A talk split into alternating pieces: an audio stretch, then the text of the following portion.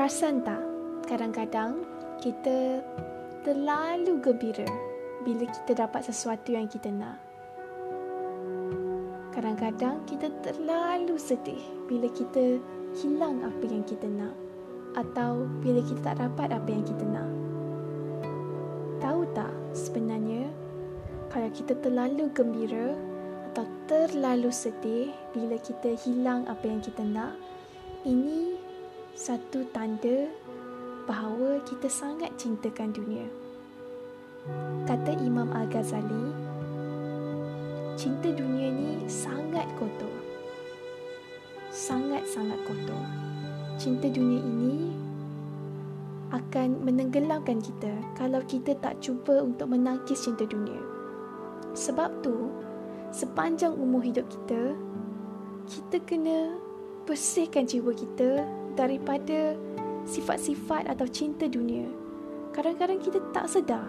Kita dah buat macam-macam. Tapi hati ni still rasa tak tenang. Macam tak stable.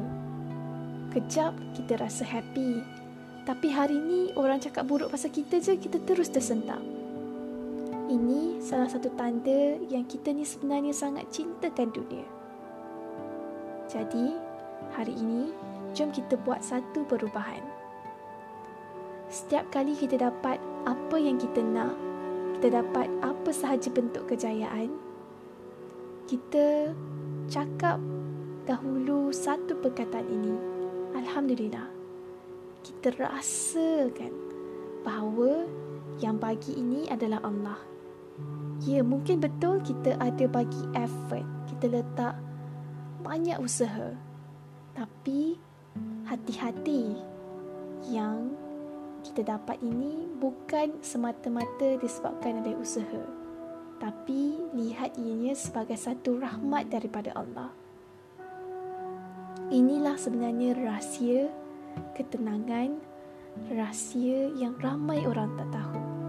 Ramai orang terperangkap dengan cinta dunia, rasa keakuan, rasa macam oh dia dapat sebab dia lah. Kita rasa kita dapat sebab kita lah yang usaha.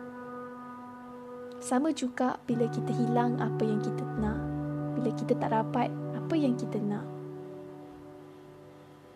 Kita cakap Alhamdulillah sebab selama hari ini kita dapat nikmat ni. Tapi bila hari ini nikmat tu ditarik, kita bersyukur dengan Allah. Sebab Allah dah bagi peluang untuk kita rasa nikmat tu sepanjang sekian lama. Kita rasa bersyukur dan kita rasa macam kita akan rasa tenang sangat sebab kita tak rasa memiliki. Sebab kalau kita rasa memiliki, dengan apa yang kita ada dalam dunia ini, kalau kita rasa terlalu memiliki, inilah sebenarnya punca penyakit batin yang akhirnya akan menyebabkan kita rasa penat. Kita rasa sangat penat. Kita rasa takut kehilangan. Kita rasa terlalu berharap.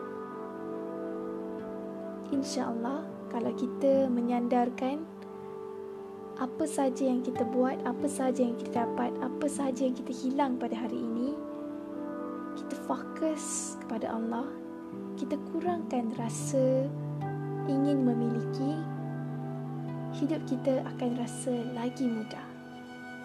InshaAllah.